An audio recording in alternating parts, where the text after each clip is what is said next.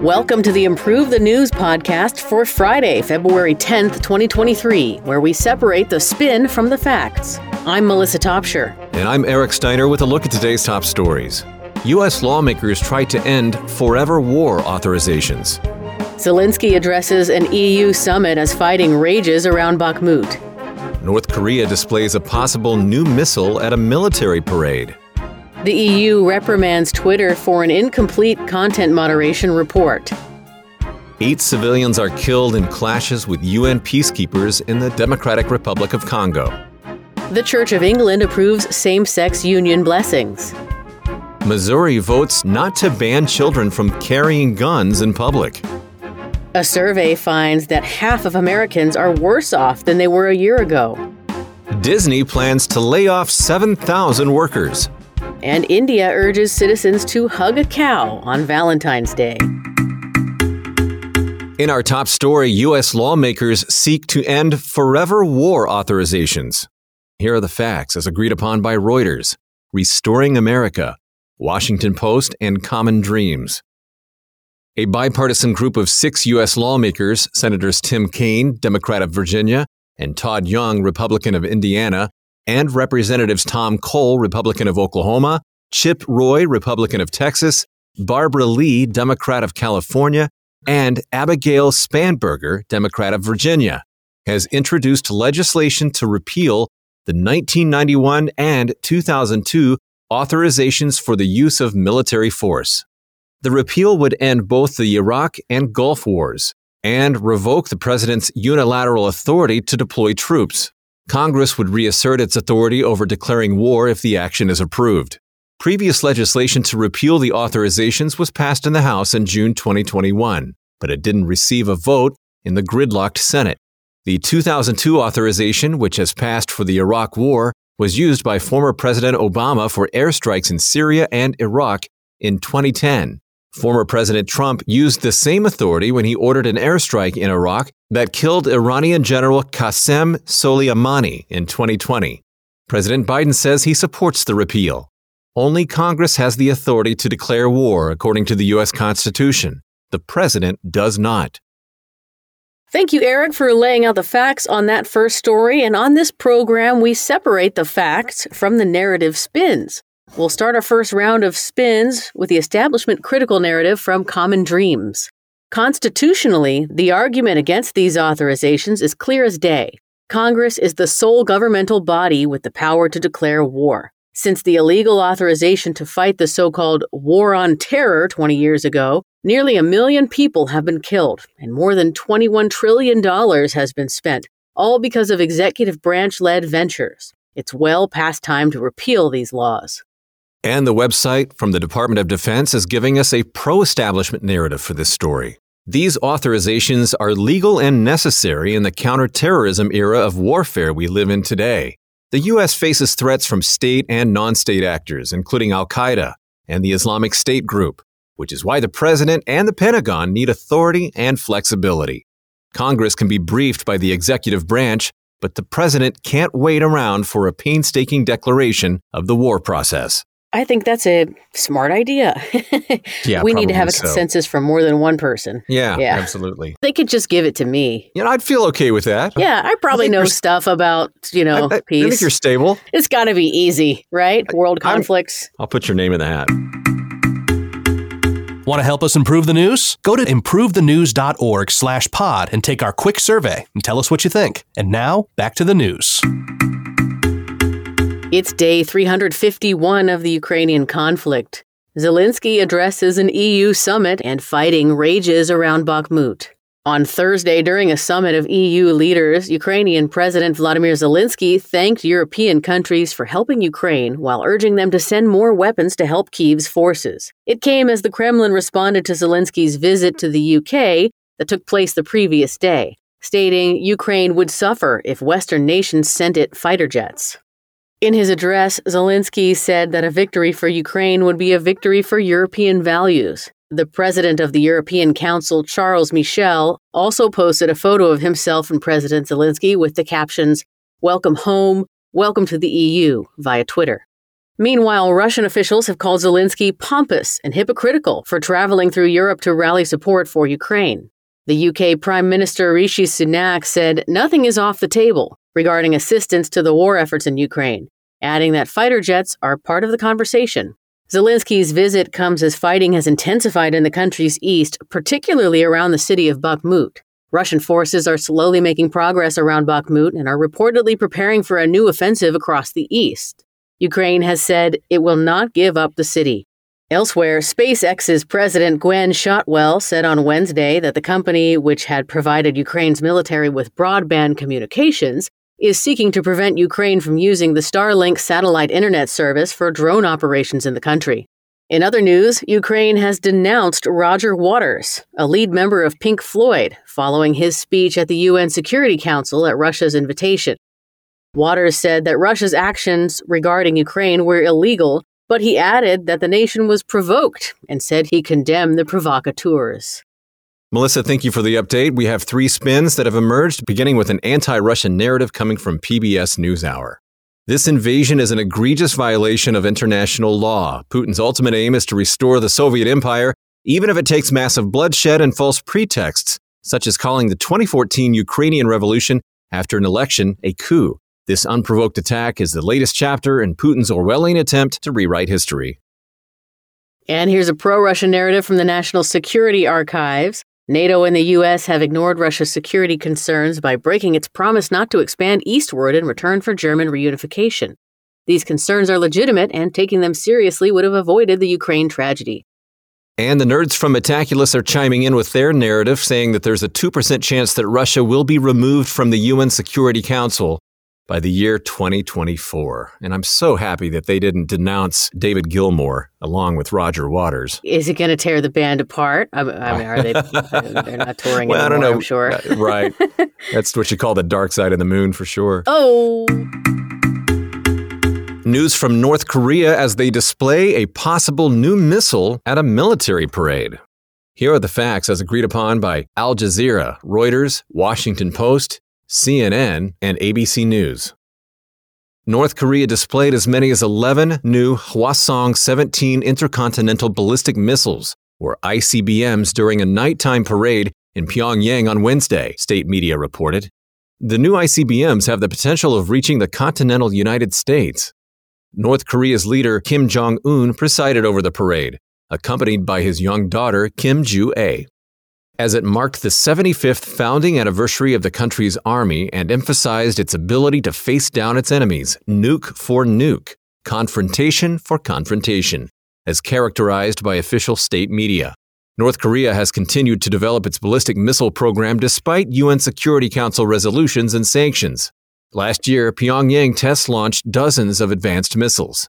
Experts speculate that some of North Korea's I C B Ms may be mock-ups, while others could be solid-fuel rockets. According to nuclear policy expert Ankit Panda, solid-fuel rockets are more responsive than their liquid-fuel counterparts and can be launched more quickly, making them more difficult to spot with satellites. The North Korean parade showcased more intercontinental ballistic missiles than ever before.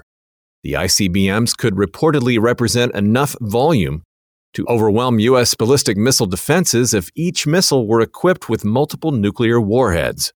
We'll start this round of narratives with N B C News providing narrative A. Pyongyang is sending a message to the world that it has nuclear capabilities to deter and coerce. This was evident in Wednesday night's military parade, which featured I C B Ms capable of striking the U S mainland, as well as a variety of other nuclear-capable weapons. The new I C B Ms support North Korea's policy of power to power, all-out confrontation against its enemies. Narrative B is coming from Lowy Institute. This show of force is actually about Kim Jong-un ensuring the continuity of his family's dynasty. Kim's daughter was prominent in the parade, which telegraphs an intention to maintain the survivability of his family's command of the nation if conflict were to occur. And we have our first nerd narrative of today from the folks at the Metaculus prediction community. They say there's a thirty-three percent chance that there will be at least one fatality from an offensive nuclear detonation by North Korea by twenty fifty. The E U warns Twitter over an incomplete content moderation report. Here are the facts as agreed upon by The Hill, Bloomberg, Politico, C N B C, The Wall Street Journal, and Forbes. The European Commission on Thursday admonished Twitter for allegedly not being seriously committed to tackling disinformation, as the company has reportedly lagged behind other tech giants in the last six months. This comes as E U officials asserted that the Elon Musk-owned firm submitted to the E U an incomplete report about how it is fighting intentionally false and misleading information posted on the platform. Twitter was allegedly the only tech company that failed to provide information about its plan to cooperate with fact-checkers, as well as the required data on how they tackle falsehoods and foreign interference on their platforms. The report was issued as part of the twenty twenty-two Code of Practice on Disinformation, a set of regulatory standards based on guidelines set out by the European Commission that Twitter and more than thirty other companies voluntarily agreed to follow. Failing to fully comply with the code could put Twitter in trouble with regulators, as a wide range of content moderation rules is set to be implemented by September first in the E U's upcoming Digital Services Act. Companies could face fines of up to six percent of their annual revenues, or even a ban if they breach the act. The E U published in November an evaluation made before Musk took over the company that found Twitter took longer to address hateful content in twenty twenty-two compared to twenty twenty-one. Melissa, thanks for the facts of that story. The first spin is a pro-establishment narrative being provided by Euronews. The E U has been taking decisive action to curb online hate speech and the spread of misinformation and extremism, with the Regulatory Digital Services Act coming into effect next year to enforce social media platforms to protect people's life and safety. As the internet is no longer a lawless land, Musk-owned Twitter could face fines and even a ban if it goes down a shaky path. And the establishment critical narrative today is coming from the National Review. Most European countries have never genuinely valued free speech. Yet Brussels is taking this attitude to a new level by imposing a radical censorship mechanism intended to force social media companies, especially Twitter, to follow an imposed ideological content moderation policy. And a nerd narrative says there's a forty-four percent chance that Twitter's net income will be higher in twenty twenty-three than in twenty twenty-two, according to the meticulous prediction community. I guess that is if they follow all the rules. Right. Those numbers might not be the same in the E U. In our next story, the Democratic Republic of Congo saying that eight civilians are dead in clashes with a U N convoy. Here are the facts as agreed upon by Reuters, People's Dispatch, Al Jazeera, The Defense Post, and Africa News. Eight civilians were killed and twenty-eight wounded on Tuesday as clashes erupted in the East Democratic Republic of Congo's North Kivu province after protesters blocked and attacked a convoy of U N peacekeepers. The casualties were confirmed on Wednesday by Lieutenant General Constant Ndima, who added that those killed had been displaced by attacks of the allegedly Rwanda-backed M twenty-three rebel group in the territories of Nyiragongo and Rutshuru. The U N mission MONUSCO, which has been in the D R C since nineteen ninety-nine and deploys some sixteen thousand soldiers, reported that the convoy was returning from a resupply mission north of the provincial capital Goma, which rebels set four of its trucks on fire at Kanyaruchinya. Anti-U N sentiment has risen in D R C since the M twenty-three staged a brutal offensive last year that has displaced hundreds of thousands and killed dozens. Uprooted civilians are reportedly claiming MONUSCO and regional forces are failing to protect them. Protests against the peacekeepers have grown over the past months, with demonstrators storming MONUSCO facilities across the country in July to demand their departure. At least thirty-six people, including four peacekeepers, were reportedly killed. M twenty-three has seized significant territory in East Africa since its comeback in November twenty twenty-one, and is one of the many militia groups that have caused disturbances in the mineral-rich country for decades. Thank you for the facts on that story, Eric. We'll start this round with establishment critical narrative from the New Humanitarian. While violence must be condemned, the Congolese people have a right to be upset with the U N peacekeepers. Decades of MONUSCO presence in the country have failed to subside rebel attacks and conflict that have displaced nearly two hundred thousand people. Furthermore, the U N mission has neither listened to the Congolese people about their grievances nor denounced Rwanda's involvement in this crisis. The Economist is giving us a pro-establishment narrative.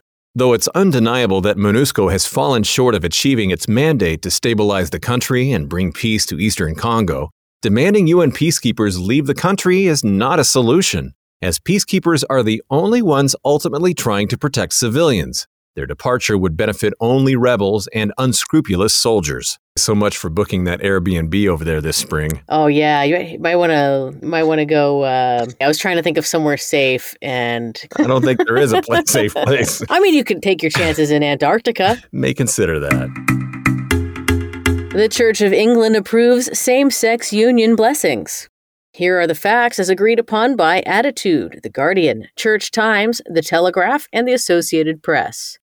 By a vote of two hundred fifty to one hundred eighty-one on Thursday, the General Synod, the legislative body of the Church of England, voted to allow blessings of same-sex marriages and unions, though priests will be allowed to opt out. The approval also includes an apology to L G B T Q plus people and a review of the ban on clergy entering into same-sex civil marriages and the celibacy rule for clergy in same-sex relationships. To get the vote passed, the Right Reverend Sarah Mullally agreed to an amendment stating that there will be no change in official church doctrine regarding marriage. The debate was procedurally complex, with over two dozen amendments to the motion, including one proposal for marriage equality to be put before the Synod within two years, that lost by a vote of fifty-two percent to forty-five percent. Church law currently states that marriage can only be between one man and one woman. Six lawyers who sit on the Synod warned that clergy could be exposed to the risk of litigation, advising the blessings be given so long as they don't equate civil marriage to holy matrimony.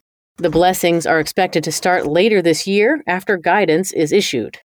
Those were the facts, and we have two spins, beginning with a progressive narrative coming from Gay Times. While Britons can certainly take the small win here, the Church of England is still holding on to old beliefs that the majority of Anglicans don't agree with anymore. Within the Church, as is already the case in secular society, there is plenty of room for differing views on sexuality and marriage. Hopefully, this is only the first step toward the Church finally approving same-sex marriage and thus fulfilling the demands of inclusivity preached by God and the British government. The conservative narrative comes from Crossway. This is the result of the decades-long secularist movement to overtake religious institutions as our moral leaders. Most of the world, for most of its history, understood marriage as a permanent sacrament between men and women who, regardless of their personal or emotional qualms, were unified in the goal of raising children. Though progressives will counter with anecdotal whataboutisms, this fundamental human purpose can only occur between the two sexes. While blessing unions is one thing, approving same-sex marriages would be an attack on fundamental church doctrine. News coming from Missouri as the state dismisses a ban on minors carrying guns. Here are the facts as agreed upon by Guardian, The Hill, K C T V five, and Breitbart. Legislators in Missouri's Republican majority House on Wednesday voted one oh four to thirty-nine to reject a proposal that would have banned minors from carrying guns in public without adult supervision. Only one Republican voted in favor of the proposal. The provision, originally included in House Bill three oh one by a bipartisan working group, was removed by the Crime Prevention and Public Safety Committee before a floor vote. It was then defeated after being reintroduced as an amendment by Democratic Representative Donna Berenger. Currently, there's no minimum age for firearm possession in Missouri, and possessing a weapon without a permit isn't illegal. Police can only act if someone is committing a crime or acting menacing. Since the Supreme Court overturned a concealed carry law in New York State Rifle and Pistol Association versus Bruin last summer, which led to easier access to concealed carry permits, it has reportedly been more difficult to adopt gun regulations nationwide. We've got a couple of different spins here. We'll start with a Republican narrative from Breitbart. Unlike California's renewed anti-Second Amendment agreement, Missouri understands that gun control doesn't lead to safer communities, while those opposed to unfettered concealed carry laws will claim it allows criminals to run rampant. What it actually does is give citizens a more affordable chance to defend themselves. All Missourians should be free from police harassment, so long as they carry their weapons properly and in accordance with the law. The Democratic narrative is coming from Saint Louis Today. Despite the proposal being unanimously recommended by the bipartisan working group, Republicans, in their fanatical attempt to protect the Second Amendment, decided to block it, But the Second Amendment isn't meant to allow children to carry weapons or hinder police from preventing crimes committed by armed minors. What is this, well, eighteen eighty-six? Apparently. I mean, I guess if there's no minimum age, I'll just give my newborn baby a gun and just send them on their way. Yeah, they'll start putting guns in the infant section in Walmart, right next to the bottles and the pacifiers. Aren't they there already? In our next story, a survey conducted, half of Americans are worse off than a year ago. Here are the facts as agreed upon by Axios, Gallup dot com, C G T N, Money, and C N B C.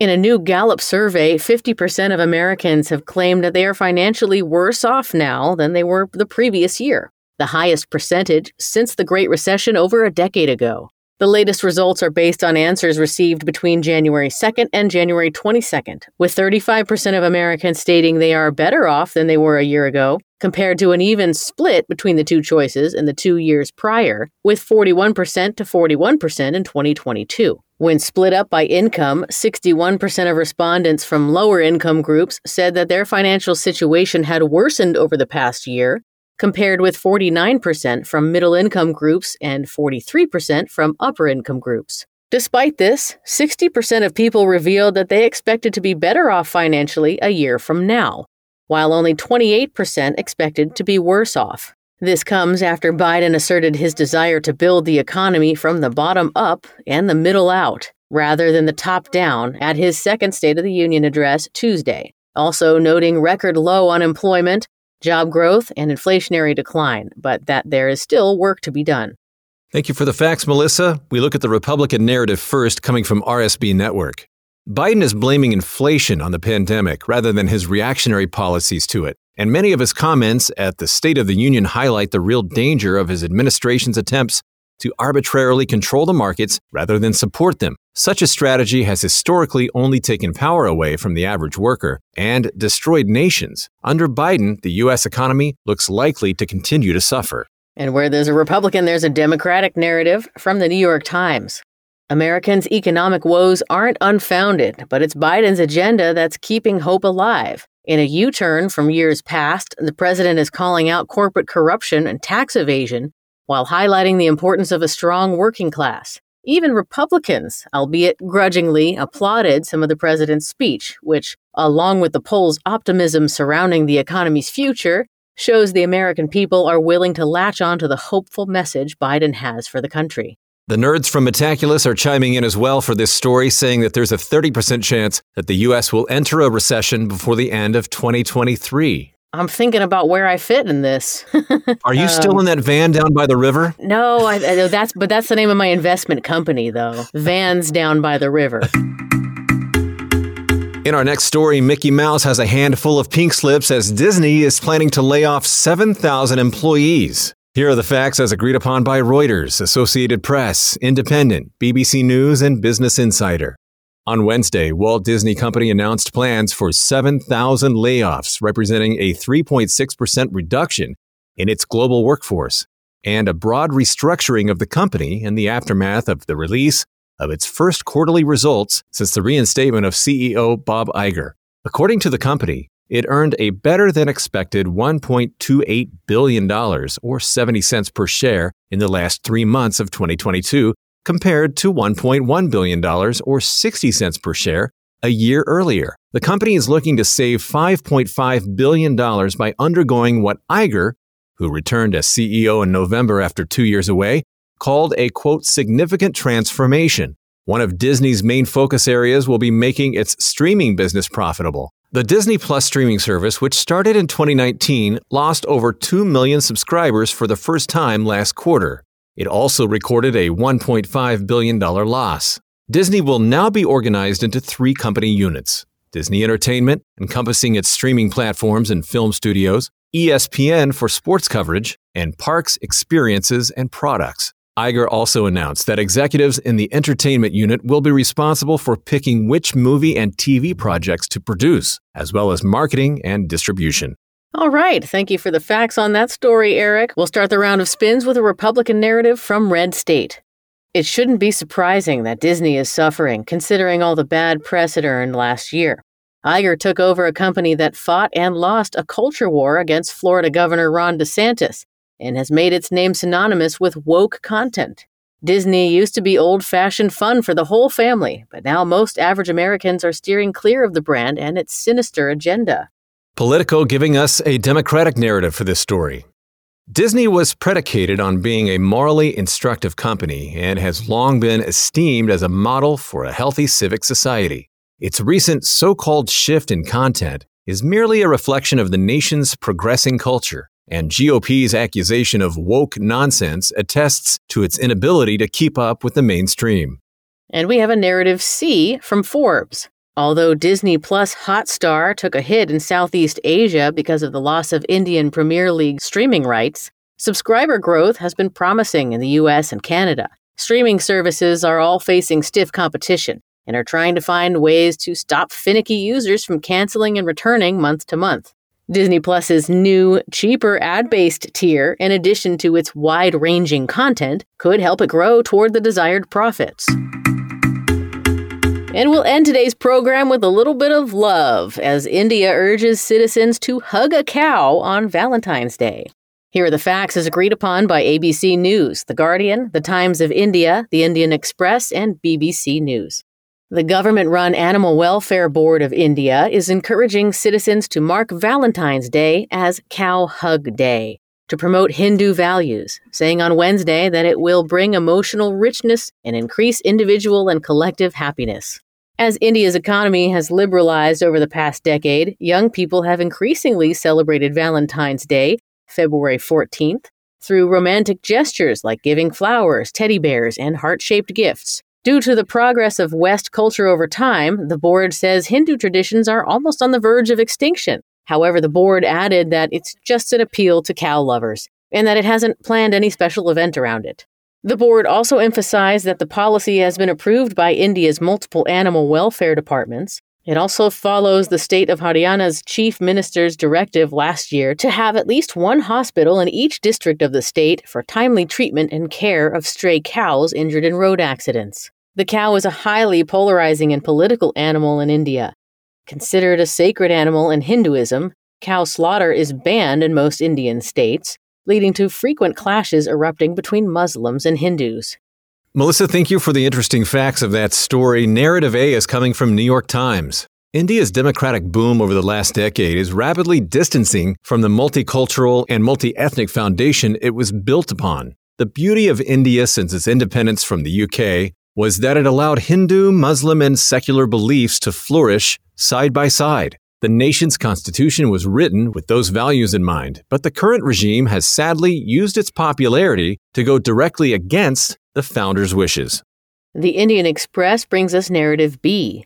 Cows are the backbone of India's majority Hindu tradition, which is under attack as Western influence grows. This innocent initiative is a lighthearted way of reminding the population of the fact that honoring Vedic traditions, all while bringing emotional and mental health benefits to those who partake. I'm for it. I think hugging animals is great, especially docile ones like cows. I would just hope that they wash it beforehand. Every time I've tried to approach a cow, it just runs from me. Well, that's because you're like salivating and you have a knife in your uh, hand. I've got the A one sauce bottle in one hand and a steak knife in the other. And there's yeah. like a cartoon bubble over your head with a cow.